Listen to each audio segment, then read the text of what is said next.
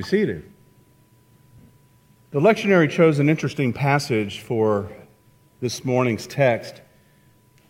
In, in reality, we could look at the entire entirety of chapter 11 and not get all the way through it. Um, it's, it's a pretty loaded chapter, so we're only going to be taking a small piece of it, but it's helpful to understand the overall context of what's happening. If we begin all the way back in Numbers, Numbers chapter 11, verse 4, the King James Version has it read And the mixed multitude that was among them fell a lusting.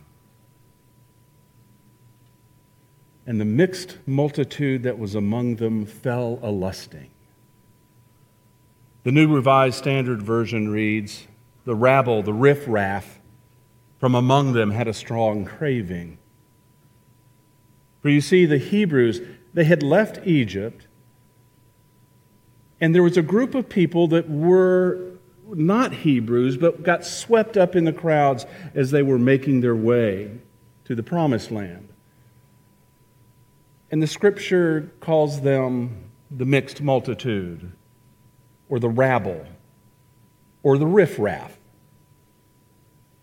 And they are, they are called this because they were the grumbling, complaining non Hebrew rabble that was complaining about the poor food provisions out in the wilderness. And as they complained, as they began to murmur and grumble, we all know that that is a contagious thing. And the people of Israel began to grumble as well. And just like a little spark that can get a fire going, so can negative, complaining grumblers within the community. Negativity is a dangerous virus, it spreads quickly among the people. Beginning with verse 10, we find Moses dealing with these upset multitudes. Hear the word of the Lord from Numbers chapter 11, beginning with verse 10. I'll read through verse 17 and then verses 24 to 25. Again, I would encourage you to read this in its entirety when you get home. Hear the word of the Lord. Moses heard the people weeping throughout their families, all at the entrances of their tents. And then the Lord became very angry, and Moses was displeased. So Moses said to the Lord, Why have you treated your servant so badly? Why have I not found favor in your sight that you lay the burden of all this people on me? Did I conceive all these people? Did I give birth to them that you should say to me, Carry them in your bosom and nurse as a nurse carries a suckling child? To the land that you promised an oath to their ancestors? Where am I going to get meat to give all these people?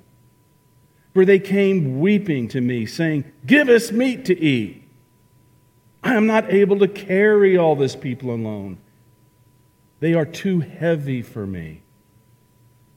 If this is the way you're going to treat me, then put me to death at once, if I have found favor in your sight, and do not let me see my misery.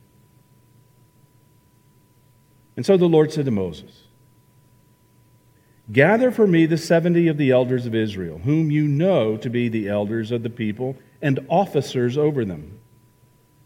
Bring them to the tent of meeting and have them take their place there with you. And I will come down and I will talk with you there, and I will take some of the spirit that is on you and put it on them. And they shall bear the burden of the people along with you so that you will not bear it all by yourself. And down to verse 24. So Moses went out and told the people the words of the Lord, and he gathered 70 elders of the people and placed them all around the tent. And then the Lord came down in a cloud and spoke to him, and took some of the Spirit that was on him and put it on the 70 elders. And when the Spirit rested upon them, they prophesied.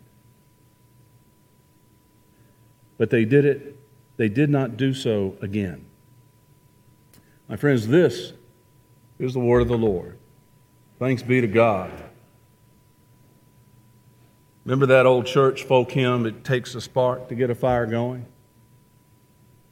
The old folk song I remember singing as a child. It just takes a spark to get the fire burning and going. It takes a small group of people to set a whole community on fire with gossip and backbiting. And that's what is happening the, with the Hebrews in our story. They're grumbling, they're grousing, they're complaining. In our story this morning, in the brief verses we have, have three distinct complaints that are registered. First, the riffraff or the rabble, and then the Hebrews began to complain to Moses about the quality of their food provisions.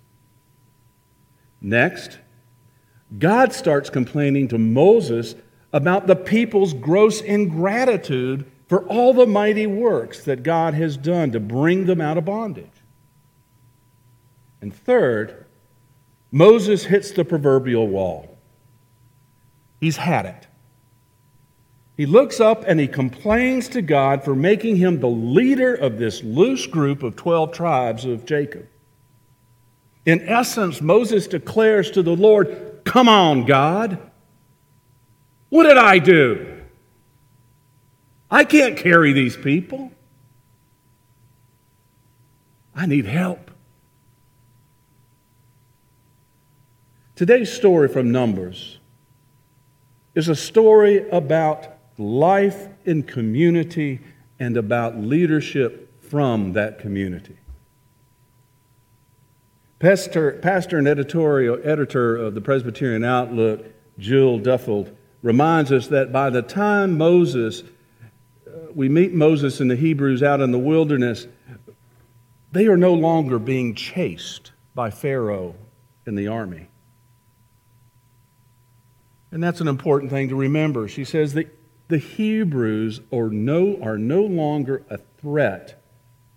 The, the Egyptians are no longer a threat to the Hebrews.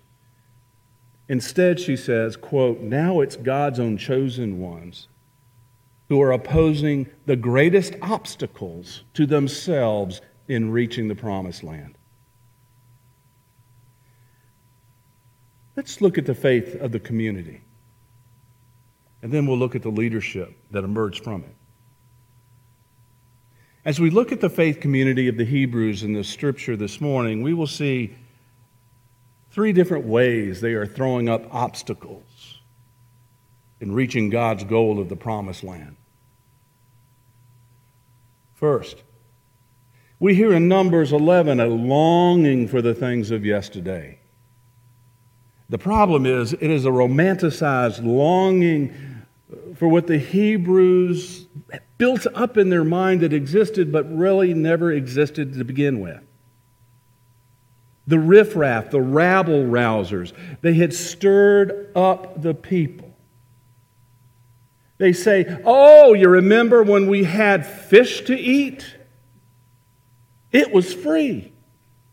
You remember when we were back, at, back in Egypt, we could have cucumbers, we could have melons, we could have leeks, we could have onions and garlic. What a Mediterranean meal! Is their memory that short, though? Have they forgotten already that they were slaves under the whip of Pharaoh and his army? Have they forgotten that their food was free because they were conscripted labor for Pharaoh?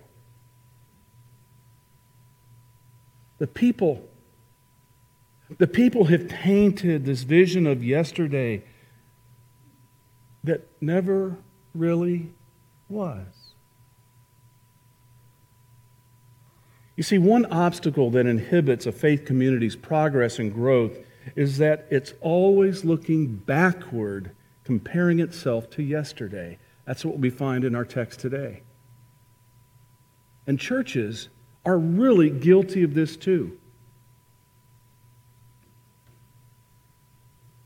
We love spiritual nostalgia. I, I remember when. Well, we used to do such and such like. We used to have packed pews on Sundays. Now, looking backwards to celebrate success is fine. Looking backwards to learn is fine. Looking backward with a nostalgic romanticism is counterproductive. I remember when we had packed pews. But do you also remember the dissension among the members of this church pews and out into the parking lot? I remember when we gave X, Y, and Z to missions. But do you remember that the budget was carried by a few wealthy families so that you didn't have to give that much? I remember when the Kirk singers had 70 kids. But do you also remember that back then the pressure on these young people is not what it is today? The demands of all their extracurricular activities, the demands for volunteer hours, the, the cutthroat competition to get into colleges, volunteer hours, homework, family time, sports. It's tough to be a young person today.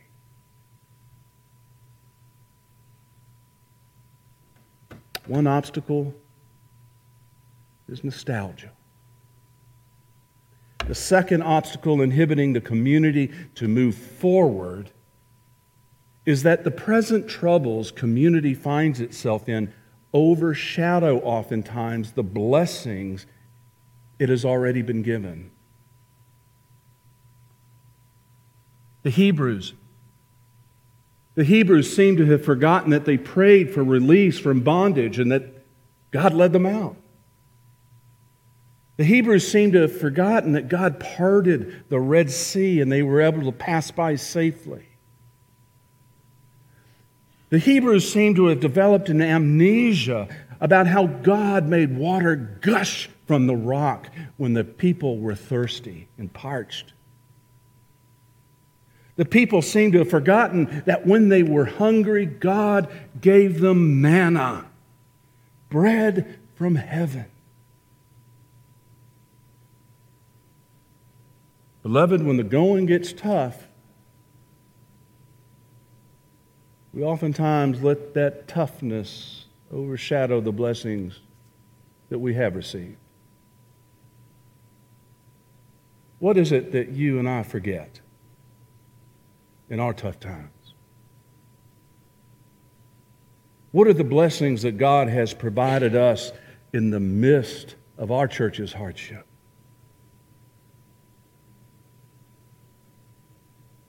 The third obstacle inhibiting the community to reach the promised land is attitude. A negative attitude behind the questions.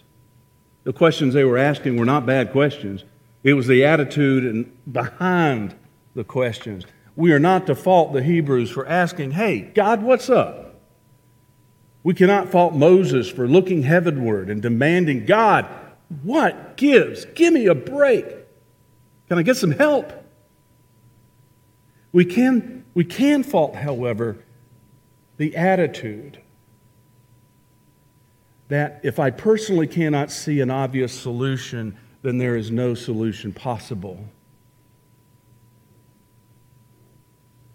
A negative or fatalistic attitude has the power to limit the scope of vision and narrows possibilities. Negative attitudes. Negative thinking moves us to binary thinking, where we see outcomes as either ors this, that, yes, no, black, white, right, wrong. Binary thinking, by binary attitudes limit vision and scope. This past week, I was talking with a staff member about their ministry, and they were lamenting the fact that because of the church's COVID restrictions, we could not be serving Chef Bill's garlic rolls to their people. They wanted the open food service. And I said, We all want Chef Bill's garlic rolls. So they said, Well, I guess we'll either have to have food or not. And then I asked this person, I said, What's, what's a third option? She looked at me quizzically with a doggy head tilt. And then you could begin to see a smile come over her face. What's the third way? I asked again. She said, You know what we can do? is we can pre-package the meals and then bring the meals to the tables. Bingo. The staff member took a binary problem and created a third way out of it. They moved beyond this, that. They went to a third way. That creates vision, that creates possibilities. Nostalgia, forgetfulness, and negative thinking are, are those obstacles to the Hebrew people, and they are obstacles for any congregation. Moses was worn out from it, and he needed help.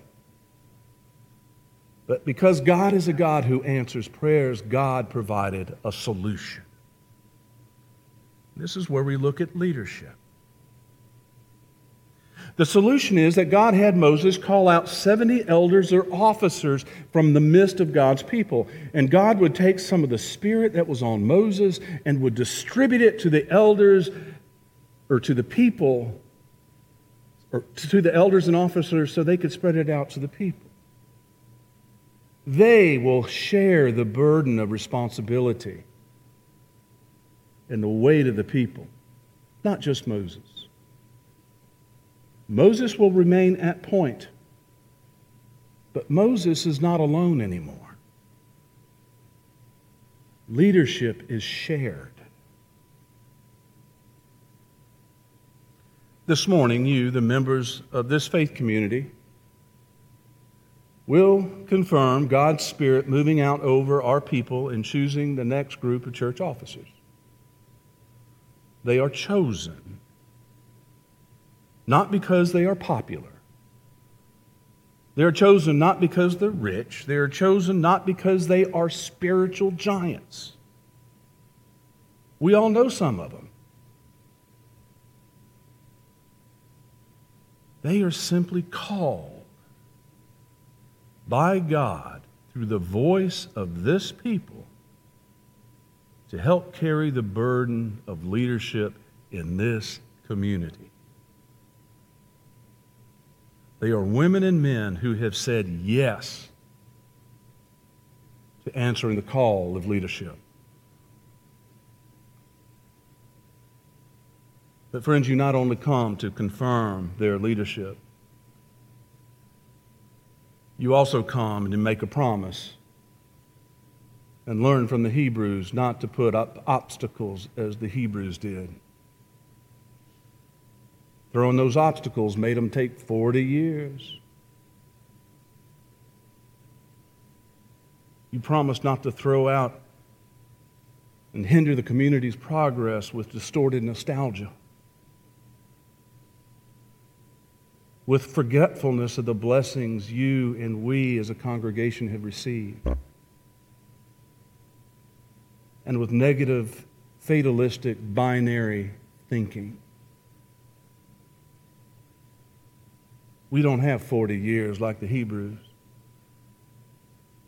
So let's get on it. And all of God's people say, Amen. Friends, pray with me. Holy God, we give you thanks for this day. We thank you that the Hebrews were just like us, that Moses struggled just like us. And you answered their prayers just like ours. Holy One, let us look forward with hope and vision